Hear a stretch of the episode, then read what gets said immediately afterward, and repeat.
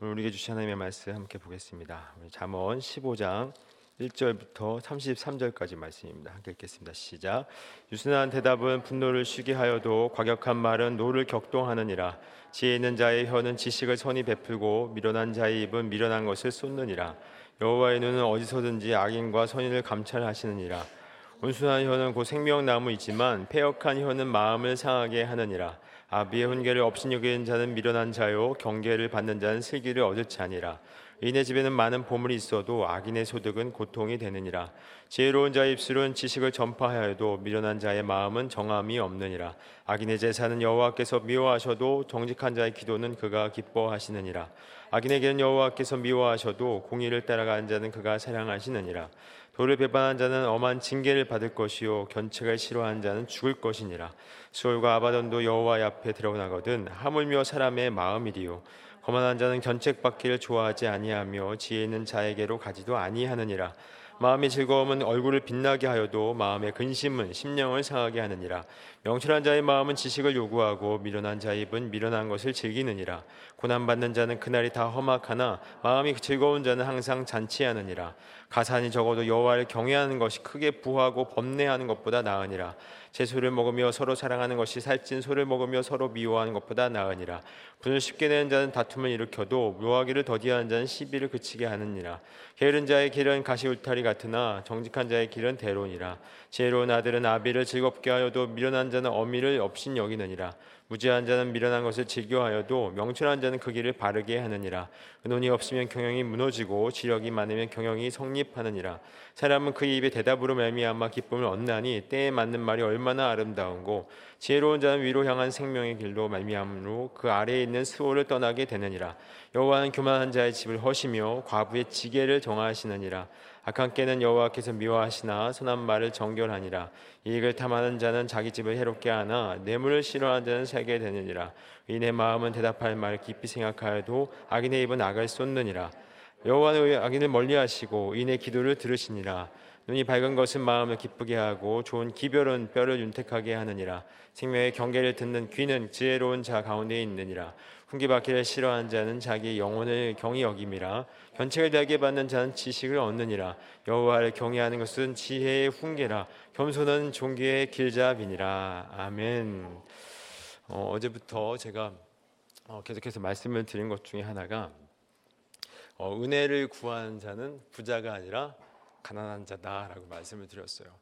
어, 왜 이렇게 제가 말씀을 드렸냐면 부자는 어, 은혜를 구하지 않습니다. 자기가 다 할 수 있다고 생각하고 있기 때문에.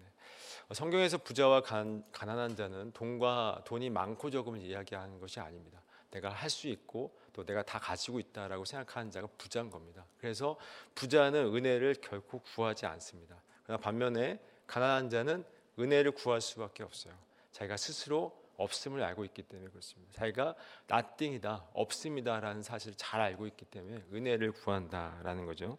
그런데 문제는 뭐냐면 이 땅에 있는 모든 인생들은 다 부자라고 생각합니다.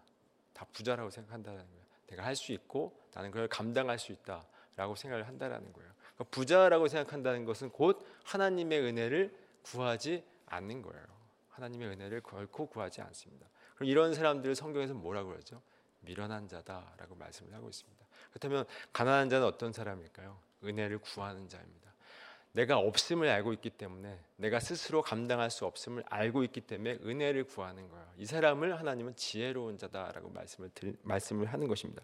오늘 본문 말씀을 읽으면서 어, 우리가 그걸 한번 생각해 봤으면 좋겠습니다. 내가 정말 부자인지, 내가 정말 가난한 자인지. 다시 말하면 부자는 자기가 할 수 있다라고 생각하기 때문에 이것을 자기 긍정이라고 하는 겁니다. 그렇다면 가난한 자는 뭘까요? 나는 할 수 없다고 생각하기 때문에 자기를 부인하는 거예요. 자기 부정인 겁니다.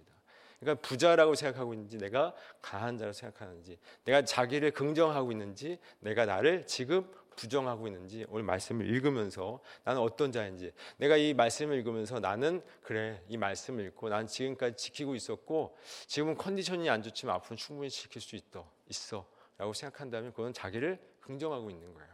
그러나 이 말씀을 읽고 아, 나는 할 수 없구나, 난 연약한 자구나, 하나님의 은혜가 아니면 난 못 산 존재구나 라고 하는 자기 부정이 있는지, 오늘 말씀을 통해서 한번 확인하는 시간을 가졌으면 좋겠습니다. 우리 일 절부터 칠 절까지 함께 읽겠습니다. 시작. 유순한 대답은 분노를 쉬게 하여도 과격한 말은 노를 격동하느니라. 지혜인 자의 혀는 지식을 선히 베풀고 미련한 자의 입은 미련한 것을 쏟느니라. 여호와의 눈은 어디서든지 악인과 선인을 감찰하시느니라. 온순한 혀는 곧 생명나무 있지만 패역한 혀는 마음을 상하게 하느니라. 아비의 온기를 없인 여긴 자는 미련한 자요 경계를 받는 자는 슬기를 얻을 자니라. 의인의 집에는 많은 보물이 있어도 악인의 소득은 소통이 되느니라. 지혜로운 자의 입술은 지식을 전파하여도 미련한 자의 마음은 정함이 없느니라. 일 절에 보니까 유순한 대답은 분노를 쉬게 하여도 과격한 말은 노를 격동하느니라 라고 말씀을 하고 있어요. 이 말씀만 보면 어, 말을 할 때 부드럽게 말해라 라는 말 정도로 이해를 할 수가 있을 것 같아요.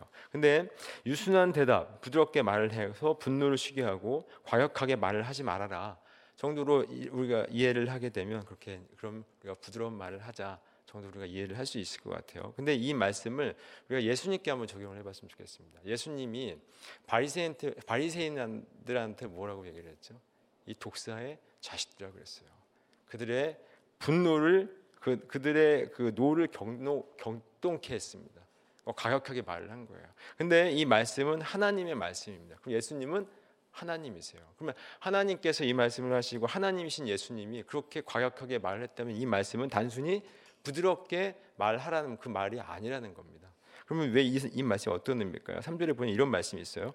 여호와의 눈은 어디서든지 악인과 선인을 감찰하신다라고 말씀하고 있어요. 즉 하나님은 사람의 마음과 생각을 다 아신다는 거예요. 사람의 마음을 다 아신다는 겁니다. 근데 우리 예레미야의 말씀을 계속해서 말씀을 나눴지만 예레미야의 말씀에 보면 사람의 마음이 어떻다고요? 만물보다 거짓되고 심히 부패합니다. 그래서 만물보다 거짓되고 심히 부패한 모든 인생들이 마찬가지인 거예요. 우리도 마찬가지고 여기 계신 분들 다 마찬가지입니다. 사람의 마음이 다 부패했어요. 거짓되고 욕망으로 가득 차 있습니다. 그래서 근데 하나님께서 그 마음을 아신다는 거예요. 그러면 지혜자는 어떤 자일까요? 내가 그렇게 부패한 자라는 사실을 알고 있는 거예요. 그리고 하나님이 그 마음을 알고 계신다는 사실인 것입니다. 그래서 그렇다면 이렇게 얘기할 수 있을 것입니다. 하나님께서 그 마음을 알고 계신데 유순한 대답이라는 건 무슨 말을 듣고 답을 한 거예요. 그럼 무슨 말을 듣고 답을 한 걸까요? 하나님의 말씀을 들은 겁니다. 하나님의 말씀을 듣고 하나님이 원하시는 유순한 대답은 뭘까요? 맞습니다, 주님. 저는 제 마음이 부패한 것을 잘 알고 있습니다. 그래서 나는 저, 저는 당신의 은혜가 필요합니다. 이게 바로 하나님이 원하시는 유순한 대답인 거예요. 반면에 과격한 말은 뭘까요? 자기를 긍정하는 저는 제가 할 수 있습니다. 말씀만 하십시오. 제가 다 지켜내겠습니다. 이 말인 거예요. 그러니까 하나님이 원하시는 유순한 대답은 주님 저는 죄인 맞습니다. 저는 당신의 은혜가 아니면 이 부패한 마음에서 이 거짓된 마음에서 벗어날 수가 없습니다. 그리고 당신의 은혜가 필요합니다 라고 하는 말씀인 거예요. 그래서 이 말씀을 히브리서 사 장 십이 절 말씀에서 이렇게 말씀을 하고 있습니다. 사 장 십이 절 함께 읽겠습니다. 시작. 하나님의 말씀은 살아있고 활력이 있어 좌우의 낫은 어떤 검보다도 예리하여 혼과 영과 및 관절과 골수를 찔러 쪼개기까지 하며 또 마음의 생각과 뜻을 판단하나니. 여기 말씀하고 있는데 이 마지막 절에 보니까 또 마음의 생각과 뜻을 판단한다는 말씀이 하나님께서 사람의 마음과 생각을 감찰하신다는 말인 거예요. 그러니까 하나님의 말씀이 하나님의 말씀은 우리의 마음과 생각을 다 알고 계신다는 거예요. 하나님께서는. 그래서 하나님은 우리의 마음과 생각을 다 알고 계시기 때문에 그 말씀으로 어떻게 한다고 했죠? 혼과 영과 관절과 골수를 찔러 우리를 치료하시는 겁니다. 치료하시지 않으면 죽기 때문에 사망하기 때문에 치료하시는 거예요. 그래서 삼, 사 절에서 이렇게 말씀을 하는 겁니다. 온순한 혀는 곧 생명나무이지만 패역한 혀는 마음을 상하게 하느라. 여기 온순한 혀라는 이 온순한이라는 단어가 히브리어로 마르페라는 단어입니다. 마르페. 근데 이 마르페라는 단어의 어원이 라파입니다. 라파. 라파는 많이 들어보셨죠? 여호와 라파입니다. 치료하시는 하나님. 그러니까 여기 온순한 혀라는 말이 다시 거꾸로 이제 이 다시 이야기를 하면 치료하는 혀라는 뜻이에요. 치료하는 혀. 그러면 치료하는 혀가 곧 치료하는 말씀인 겁니다. 그럼 치료하는 말씀을 통해서 살리는 거예요. 치료하는 말씀. 그래서 히브리서 기자의 말씀처럼 말씀으로 혼과 영과 관절과 골수를 찔러 쪼개므로 말미암아 우리를 살리는 거예요. 그래서 생명나무인 겁니다. 생명의 길로 우리를 인도한다라는 거예요. 그래서 그러면 이 생명나무의 생명의 길로 그 말씀을 통해서 생명의 길로 인도함을 받는 지혜 있는 자는 어떻게 할까요? 이 절에 보니까 지혜 있는 자의 현 지식을 선히 베푼다라고 말씀하고 있어요. 하나님의 말씀을 전하는 겁니다. 지혜인 자는 이 생명의 말씀을 전한다라는 것이죠. 그리고 오 절에 아비의 훈계를 업신여긴 자는 미련한 자라고 말씀하고 있는데, 여기서 아비의 훈계는 구약 성경에서 아버지는 하나님의 말씀을 전하는 자로 등장을 합니다. 즉 아비의 훈계라는 이 말씀은 하나님의 말씀을 어, 증거하는데, 이 증거를 업신여긴 자는 미련한 거예요. 왜냐하면 이 말씀으로 생명을 얻을 수 있는데 그걸 업신여기기 때문에 미련한 것입니다. 그러나 경계를 받는 자, 즉 책망을 받는 자는 슬기를 얻는 겁니다. 혼과 영과 관역의 고실 쪼개임을 받는 자는 슬기를 얻는 것이다 라고 분명히 말씀하고 있는 것이죠. 그래서 칠 절에 지혜로운 자의 입술은 지식을 전파해도 미련한 자의 마음은 정함이 없느니라 라고 말씀을 하고 있는 겁니다. 지혜로운 자의 입술은 이제는 말씀을 통해서 이제 확실히 길을 알게 된 겁니다. 그러나 미련한 자는 정함이 없는 거예요. 보이는 대로 들리는 대로 살기 때문에 정함이 없는 겁니다. 그렇다면 육 절에서 의인의 집에는 많은 보물이 있어도 악인의 수는 고통이 되느니라라고 말씀을 하고 있는데, 정말 의인은 그러면 말씀을 통해서 무엇이 어, 진리이고 또 무엇이 진리가 아닌지를 아는 자라, 아는 자라면 이 의인에게 있어서 많은 보물은 어떤 것이 보물이 될까요? 어떤 것이 보물이 될까요? 영원하지 않는 것과 영원한 것을 구별할 수 있게 되는 겁니다. 그렇다면 의인에게 보물은 영원한 것이 보물인 거예요. 영생이 보물인 겁니다. 의인에게는. 그래서 영생이 보물이고 악인의 소득은 고통이 되니라. 악인은 이 땅에서 아무리 부귀 영화를 가져도 그는 평안함을 누릴 수 없게 되는 거예요. 그것을 구별할 수 있는 것이죠. 말씀을 통해서 볼 수 있는 겁니다. 우리 함께 또 팔 절부터 십이 절까지 함께 보도록 하겠습니다. 시작. 악인의 제사는 여호와께서 미워하셔도 정직한 자의 기도는 그가 기뻐하시느니라. 악인의 길은 여호와께서 미워하셔도 공의에 따르는 자는 그가 사랑하시느니라. 도를 배반한 자는 엄한 징계를 받을 것이요 견책을 싫어한 자는 죽을 것이니라. 스올과 아바돈도 여호와의 앞에 드러나거든 하물며 사람의 마음이리요. 거만한 자는 견책받기를 좋아하지 아니하며 지혜 있는 자에게로 가지도 아니하느니라. 이 말씀도 앞절에서 우리가 함께 나왔던 이 말씀과 동일한 말씀입니다. 어, 십일 절에 보니까 이렇게 말씀하고 있어요. 스올과 아바돈도 여호와 앞에 드러나거든 하물며 사람의 마음이리요 라고 말씀을 하고 있어요. 여기 아바돈이라는 것이 죽음의 자리라는 뜻입니다. 즉 스올과 죽음의 자리조차도 여호와 앞에 드러나거든 하물며 사람의 마음이겠느냐. 다 알고 계신다는 겁니다. 이 말씀대로 팔 절에 보니까 악인의 제사는 여호와께서 미워하셔도 정직한 자의 기도는 그가 기뻐하신다는 거예요. 즉 악인의 제사, 지금 팔 절에 보니까 제사와 기도가 비교가 되고 있어요. 제사와 기도. 제사는 어떤 걸까요? 규모가 큰 겁니다. 엄청나게 규모가 큰 겁니다. 기도는 그 규모가 굉장히 미약한 거예요. 그러면 규모가 큰 제사와 규모가 작은 기도가 비교되고 있는데, 악인의 제사는 하나님이 미워하신답니다. 그리고 정직한 자의 기도는 하나님이 기뻐하신다는 거예요. 그럼 악인의 제사와 정직한 자의 기도는 무슨 차이일까요? 규모의 차이가 아니라 그의 마음을 하나님이 알고 계신다는 거예요. 그래서 십일 절에서 이렇게 말씀, 사람의 마음을 알고 있다고 말씀을 하고 있는 겁니다. 근데 악인의 제사의 대표가 누구일까요? 악인의 제사, 창세기에 나오는 가인입니다. 가인과 아벨이 동일하게 제사를 드렸어요. 동일하게 제사를 드렸는데 하나님은 가인의 제사는 받지 않으시고 아벨의 제사만 받습니다. 왜 아벨의 제사만 받으셨을까요? 양을 바쳐서 받았을까요? 그렇지 않겠죠. 아벨은 자기 자신도 드린 겁니다. 자기 자신을 드렸다는 것은 나는 하나님의 은혜가 필요한 자 맞습니다. 나의 인생의 주인 당신입니다라는 고백인 거예요. 근데 가인은 자기를 드리지 않았어요. 여전히 자기가 인생의 주인이었습니다. 만약에 가인이 제사를 드리고 하나님께서 그걸 받지 않으셨을 때, 만약에 가인이 하나님이 인생의 주인이라는 것을 고백했다면 하나님이 책망했을 때 그 책망을, 그 견책을 듣고 무릎을 꿇었을 겁니다. 근데 따져, 따져 물어봤어요. 왜 제사를 안 받냐고. 내가 당신께 제사를 드려주는데 왜 제사를 안 받냐고 따져 물었다는 겁니다. 하나님은 이미 그 두 사람의 마음을 알고 계셨다는 거예요. 그럼 정직한 자의 기도는 누굴까? 어떤 기도일까요? 누가복음 십팔 장 십삼 절 함께 보겠습니다. 누가복음 십팔 장 십삼 절 함께 읽겠습니다. 시작. 세리는 멀리 서서 감히 눈을 들어 하늘을 쳐다보지도 못하고 다만 가슴을 치며 이르되 하나님이여 불쌍히 여기소서 나는 죄인으로소이다 하였느니라. 이것이 바로 정직한 자의 기도입니다. 세리가 뭐라고 했죠? 나는 죄인으로서이다. 불쌍히 여기소서. 나는 당신의 은혜가 필요합니다라는 고백인 겁니다. 하나님은 이걸 원하시는 거예요. 이것이 바로 유순한 대답이고 바로 정직한 기도라는 거예요. 우리가 어떻게 기도를 하고 있고 어떠한 다, 답을 하고 계십니까? 우리는 유순한 대답을 하고 있나요? 하나님 제가 다 하겠습니다. 난 할 수 있습니다. 라고 하시나요? 아니면 하나님 저는 할 수 없습니다. 당신의 은혜가 필요합니다. 라는 고백을 하고 있는지 모르겠어요. 정말 정직한 자의 기도는 하나님 저는 죄인이 맞습니다.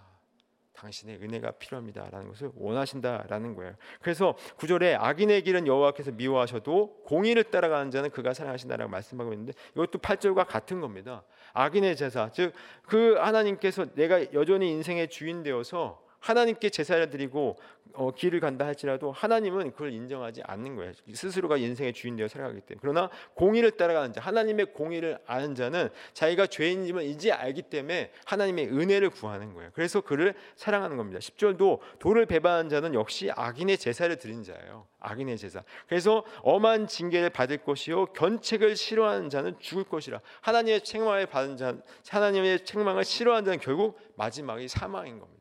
하나님의 책망을 싫어하는 자, 그러니까 말씀을 통해서 그 말씀을 통해서 내가 은혜를 받아야 될 자라는 사실을 부정하는 자는 죽는다라는 말씀을 하고 있는 거죠. 십이 절도 마찬가지입니다. 거만한 자는 견책받기를 좋아하지 아니하며 지혜 있는 자유로 가지 않는다. 그러니까 교만한 자이기 때문에 하나님 앞에서 교만하기 때문에 하나님의 견책, 책망받기를 좋아하지 않는 거예요. 그리고 지혜 있는 자유로 가지도 않는 겁니다. 우리가 하나님의 말씀을 이렇게 말씀을 읽거나 그 말씀 앞에 섰을 때 우리는 어떠한 마음으로 서야 될까요? 우리의 마음이 다 드러나는 시간이 돼야 되는 거예요. 말씀을 통해서 아니면 우리의 마음이 드러나지 않습니다. 말씀은 저와 여러분의 마음을 완전히 드러내 보이는 거예요. 말씀은 지키라고 준 책이 아닙니다. 말씀은 어떤 책이죠?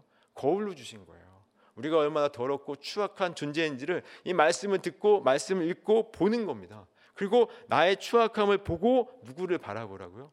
예수를 바라보는 거예요. 예수의 하나님께서 부어주신 그 은혜의 실체이신 예수를 바라보는 것이 신앙인 겁니다. 그렇지 않은 건 신앙이 아닌 거예요. 이 성립이 안 되는 겁니다.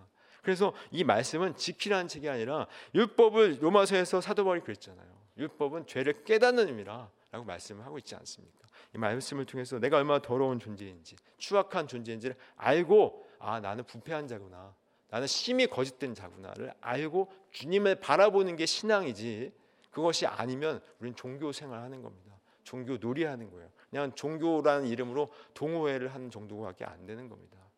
여러분 정말 진지하게 생각하십시오. 내가 지금 동호회를 하고 있는지 아니면 정말 종교를 생각을 하고 있는지 아니면 진지하게 하나님의 은혜를 구하는 자기 부정의 삶을 살고 있는지를 진지하게 생각하셨으면 좋겠습니다. 십삼 절부터 십칠 절까지입니다. 함께 읽겠습니다. 시작. 마음의 즐거움은 얼굴을 빛나게 하여도 마음의 근심은 심령을 상하게 하느니라. 명철한 자의 마음은 지식을 요구하고 미련한 자의 입은 미련한 것을 즐기느니라. 고난받는 자는 그날이 다 험악하나 마음이 즐거운 자는 항상 잔치하느니라. 가산이 적어도 여호와를 경외하는 것이 크게 부하고 번뇌하는 것보다 나아 나으니라. 채소를 먹으며 서로 사랑하는 것이 살찐 소를 먹으며 서로 미워하는 것보다 나으니라. 여기 말씀을 보니까 마음의 즐거움은 얼굴을 빛나게 하여도 마음의 근심은 심령을 상하게 하느니라. 그러니까 마음의 즐거움, 그러니까 마음이 즐거우면 얼굴에 드러나겠죠. 마음이 근심이 있으면 또 얼굴에 드러날 겁니다. 근데 이 마음이 우리의 마음대로 컨트롤이 안 되는 게 문제예요. 컨트롤이 되면 좋겠지만 안 됩니다. 그러면 어떻게 해야 될까요? 십사 절에 이렇게 말씀합니다. 명철한 자의 마음은 지식을 요구하고 미련한 자의 입은 미련한 것을 즐기느라고 말씀하고 있어요. 명철한 자는 여호와를 어떻게 하는 자냐면 여호와를 경외한 자다라고 말씀하고 있어요. 즉 명철한 자는 여호와를 경외하는 것을 즐거워하는 거예요. 여호와를 경외하는 것을 즐거움으로 삼는 자입니다. 그럼 미련한 자는 누구를 경외하는 것을 즐거움으로 삼죠? 자기를 경외하는 것을 즐거움으로 삼는 거예요. 우리 세 가족 할 때 우리가 다 함께 나눴지만 우리가 조이 그 강의에서 함께 나눴지만 여러분 자기를 즐거워하고 자기를 어, 기뻐하는 그 기쁨이 얼마나 가던가요? 오래 갑니까? 그렇지 않습니다. 오래 가지 않기 때문에 우리 인간은 자기를 즐거워하는 그 즐거움이 오래 가지 않기 때문에 일평생 공허함에서 못 벗어나는 거예요. 아무리 채우고 채워도 채우지 못하기 때문에 채워도 채우고 채워도 못 벗어나기 때문에 계속 집착하게 되고 중독되게 되는 거예요. 안 되니까. 근데 그 채움은 누구로, 누구로 채워야 되는 걸까요?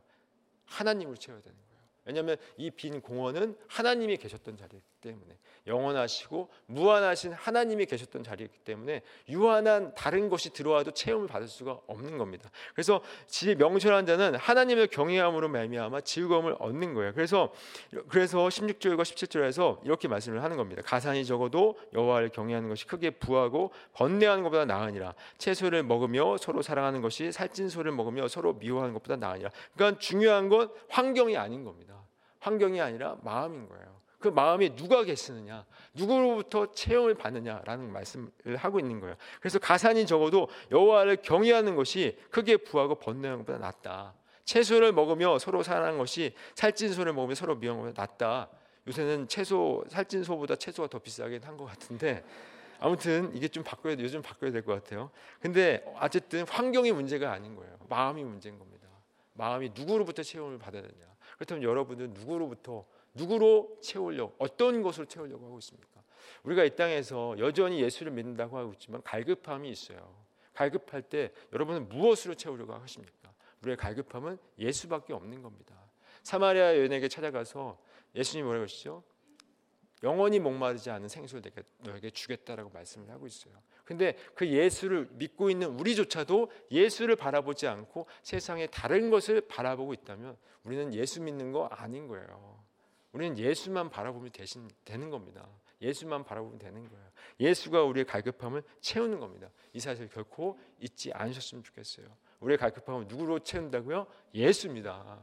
그 예수로 채우는 저와 여러분 되셨으면 좋겠습니다. 십팔 절부터 이십사 절까지입니다. 시작. 분을 쉽게 내는 자는 다툼을 일으켜도 노하기를 더디하는 자는 시비를 그치게 하느니라. 게으른 자의 길은 가시 울타리 같으나 정직한 자의 길은 대로니라. 지혜로운 아들은 아비를 즐겁게 하여도 미련한 자는 어미를 없인 여기느니라. 무지한 자는 미련한 것을 즐겨하여도 명철한 자는 그 길을 바르게 하느니라. 의논이 없으면 경영이 무너지고 지략이 많으면 경영이 성립하느니라. 사람은 그 입의 대답으로 말미암아 기쁨을 얻나니 때에 맞는 말이 얼마 얼마나 아름다운고 지혜로운 자는 위로 향한 생명길로 말미암으로 그 아래에 있는 수호를 떠나게 되느니라. 이십사 절에 보니까 지혜로운 자는 수호를 떠나서 위로 향하는 생명길로 간답니다. 위로 향하는 생명길로. 그러면 지혜로운 자가 걷는 그 위로 향한 생명의 길이 어떠한 모습인지를 이미 이제 계속해서 말씀하고 있는데, 십팔 절에 보니까 그 모습이 어떤 거냐면 분을 쉽게 내지 않고 다툼을 일으키지 않는 자, 그리고 십구 절에 게으르지 않고 정직한 자의 길로 가는 자. 이 정직한 자의 길은 부지런 자입니다. 부지런한 자입니다. 그럼 부지런한 자, 곧 지혜로운 자인데, 이 말은 다시 말하면 여호와를 경외함에 지혜로 부지런한 거예요. 이 부지런한 것은 종교적인 열심을 더 내라는 것이 아니라 여호와를 경외하는 것을, 다시 말하면 하나님을 더 사랑하고 하나님과의 더 친밀한 관계를 맺고자 하는 그 열심이 있는 겁니다. 우리가 사랑하게 되면 더 알고 싶고 더 친밀해지고 싶어 하잖아요. 그죠? 사랑한 지가 좀 오래돼서 가지고 그런 게 조금 먼 것 같은데, 아무튼 사랑하게 되면 더 친밀해지고 싶어 하잖아요. 그래서 그러한 어, 열심을 내는 겁니다. 그 길이 바로 시온의 대로다라고 말씀을 하고 있는 거예요. 그래서 또 지혜로운 아들은 아비를 즐겁게 한다. 여기서 아비는, 이 말씀은 성경 말씀, 하나님의 말씀입니다. 그렇죠? 그러면 이 아비는 곧 하나님을 말씀하고 있는 거예요. 그러니까 하나님을 즐겁게 하는 거예요. 이십일 절에 무지한 자는 미련한 것을 즐겨하여도 명철한 자는 그 길을 바르게 한다. 그러니까 무지한 자는 자기를 즐거워하지만 명철한 자는 하나님이 뜻이 무엇인지 알기에 하나님 원하신 것을 즐거워하는 거예요. 그걸 그 길을 갖는다라는 것이죠. 이십이 절에 의논이 없으면 경영이 무너지고 지략이 많으면 경영이 성립한다. 의논이 없으면, 그러니까 인생이라는 그 길을 경영하는 데 있어서 하나님의 말씀을 듣지 않고 자기 마음대로 사는 거예요. 의논하지 않은 겁니다. 하나님의 말씀을 듣지 않고 자기 마음대로 걸어가는 겁니다. 그러면 지략, 그러나 지략이 많으면 경영이 성립한다. 인생이 잘 이루어진다. 그 말씀을 하고 있는 거예요. 그리고 이십삼 절에 사람은 그의 입의 대답으로 말미암아 기쁨을 얻는다. 때에 맞는 말이 얼마나 아름다운 거라고 말씀하고 있는데, 우리가 통독바에나 새가족 할 때 우리가 서로 서로 신앙의 고백들과 이야기들을 합니다. 그때 아 하면 어 하는 경우가 있죠? 없나요? 통독반 때? 그런 경우가 있어요. 그때 때에 맞는 말 때, 아, 우리 신앙의 고백을 함께 나눌 때 그때 기쁨을 얻는 거예요. 그러나 세상에서, 직장에서, 밖에서 그런 말을 하지 못하지 않습니까? 그래서 우리는 이때 그러한 고백을 할 때, 아 하면 어 할 때, 아, 우리는 한 성령 안에서 한 믿음으로 그리스도 예수를 머리로 한 교회 공동체구나, 그때 확인하게 되는 거예요. 그때 기쁨을 누린다라는 거예요. 그것이 다 위로 향한 생명의 길로 말미암다. 그러니까 위로, 생명, 위로 향한 생명의 길로 걷는다는 거예요. 우리가 그 지혜자가 바로 이렇게 된다라는 겁니다. 근데 중요한 건 여기입니다. 지금 위로 향하는 생명의 길을 말씀을 드렸는데, 위로 향하는 생명의 길이 우리와 좀 가깝습니까? 아니면 그 반대가 가깝습니까? 위로 향하는 생명의 길은 아까 십팔 절에서 분을 쉽게 내지 않는 자라고 했어요. 다툼을 일으키지 않는 자라고 했습니다. 그러면 우리는 분을 쉽게 내지 않습니까? 반대죠. 분을 쉽게 내요. 게으른 자입니까? 정직한 자입니까? 게으른 자입니다. 뿐만 아니라 지혜로운 자들은 아버지 하나님을 즐겁게 하는데, 우리는 하나님을 즐거워할까요? 우리 나를 즐거워할까요? 솔직히 나를 더 즐거워하는 게 더 많아요. 그러니까 우리는 지금 위로 향한 생명의 길을 우리 스스로는 못 가는 겁니다. 그래서 지혜의 영이신 누가 들어온 것이죠? 성령이 우리 가운데 뚫고 들어오셔서 우리를 위로, 우리를 이끌어 가시는 거예요. 우리 스스로의 능력이 안 되기 때문에. 그래서 우리는 뭐가 필요하다고요? 은혜가 필요한 겁니다. 은혜 아니면 안 되는 사실을 말씀하고 있는 거예요. 우리는 결코 우리의 스스로의 능력을 되지 않는 겁니다. 그걸 꼭 기억하셨으면 좋겠습니다. 할 말이 많지만 다시 어, 할 내용이 많아서 네, 마지막 이십오 절부터 삼십삼 절까지 읽겠습니다. 시작. 여호와의 교만한 자의 집을 허시며 과부의 지게를 정하시느니라. 악한 깨는 여호와께서 명하시나 선한 말은 정결하니라. 이익을 탐하는 자는 자기 집을 해롭게 하나 뇌물을 싫어하는 자는 살게 되느니라. 의인의 마음은 대답할 말을 깊이 생각하여도 악인의 입은 악을 쏟느니라. 여호와는 악인을 멀리하시고 의인의 기도를 들으시니라. 눈이 밝은 것은 마음을 기쁘게 하고 좋은 기별은 뼈를 윤택하게 하느니라. 생명의 경계를 듣는 귀는 지혜로운 자 가운데 있느니라. 훈계받기를 싫어하는 자는 자기의 영혼을 형이 여김이라. 견책을 달게 받는 자는 지식을 얻느니라. 여호와의 경외하는 것은 지혜의 훈계라. 겸손은 존귀의 길잡이니라. 이 말씀을 보니까 이십오 절에 여호와는 교만한 자의 집을 허시며 과부의 지게를 정하신다라고 말씀을 하고 있어요. 교만한 자가 누굴까요? 바로 우리 자신입니다. 그러니까 우리가 일평생 교만한 자로 살고 있는 거예요. 그러면 하나님께서 우리 하나님의 자녀들을 교만한 자로 살도록 내버려 두실까요? 아닙니다. 그래서 허무시는 거예요. 집을 허물으셔서 어, 누구로 만드냐면 가장 약자인 과부로 만드는 겁니다. 과부는 그냥 과부를 얘기하는 것이라 약자를 얘기하는 거예요. 가장 약자입니다. 약자를 마, 왜 약자로 만드실까요? 은혜를 부어주시기 위해서. 다시 말하면 가르쳐주시기 위해서. 너는 은혜 아니면 못 사는 자야. 너는 내가 필요한 거야. 너 스스로 사, 교만하여 너 스스로 사는 것이 아니라 너는 내가 필요한 거야. 나의 은혜로 사는 자란다. 사실을 가르쳐주시기 위해서 이 인생 속에서 우리의 교만함을 무너뜨리기 위해서 집을 허무시는 거예요. 그럼 집을 허물 때 아프겠죠? 아프시지만 그게 맞는 길입니다. 잘 가는 거예요. 그래서 우리가 과부가 되었을 때, 우리가 약자가 되었을 때 하나님께서 거기서 은혜를 부어주신 겁니다. 이 지계를 정한다는 것은 땅의 경계를 정해주신다는 거예요. 근데 신명기의 말씀을 보면 이스라엘 백성들이 가나안 땅에 들어가면 땅의 경계를 하는데 그 경계석을 옮기면 저주를 받을 자라고 그랬어요. 결코 움직이면 안 되는 겁니다. 근데 하나님께서 그걸 지켜주신대요. 정해주신다는 겁니다. 근데 하나님의 이스라엘 백성들은 그걸 안 지켰어요. 그러나 약자들은 하나님께서 그걸 지켜주신다는 거예요. 교만을 무너뜨려서 은혜를 부어주셔서. 그래서 그 은혜를 아는 자는 어떻게 하냐면 이십육 절과 이십칠 절에 악한 깨로 지금까지 살았지만, 악한 깨로 이익을 탐한 자로 살았지만 이제는 뇌물을 싫어한 자로 사는 겁니다.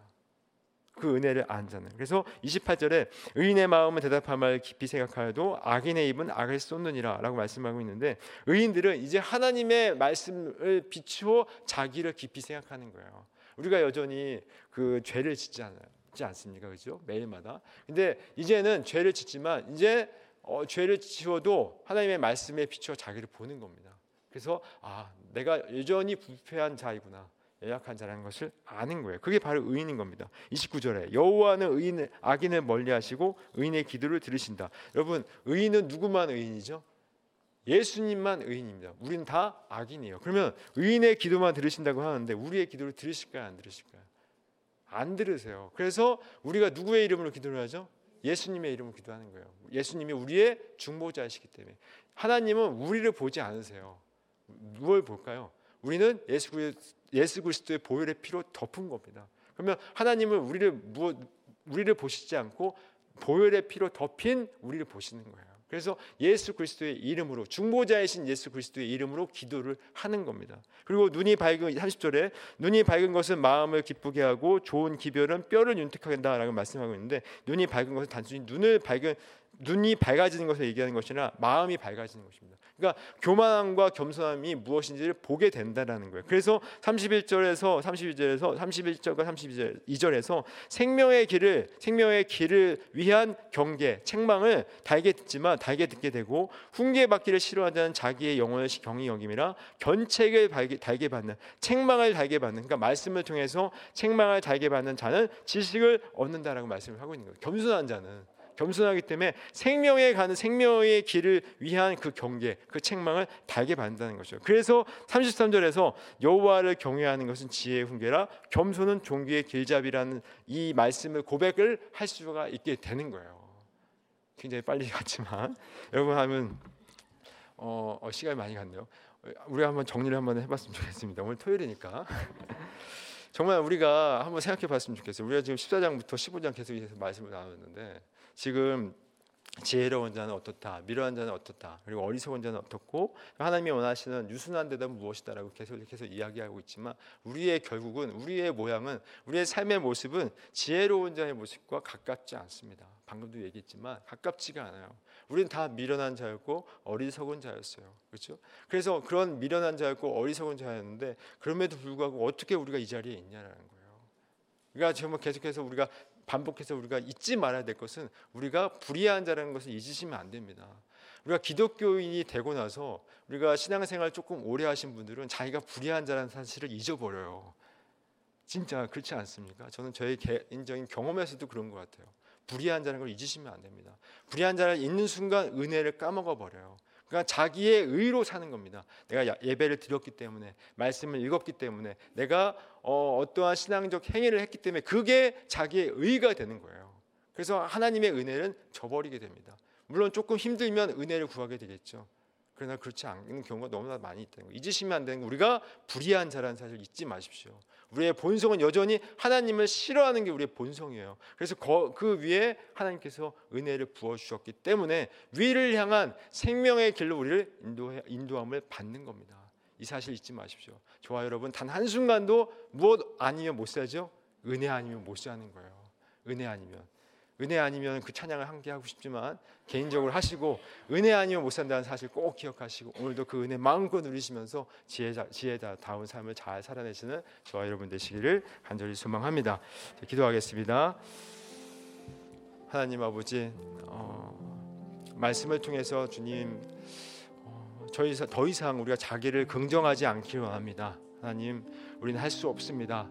나는 하나님의 은혜가 아니면 결코 이것을 감당할 수 없습니다라는 그 고백 가운데 자기를 부정하게 하여 주시고 부어주시는 은혜 속에서 늘 감사와 찬양과 영광을 올려드리는 우리 모두가 될 수 있도록 주님 인도하여 주시옵소서. 그러나 주님 우리는 연약합니다.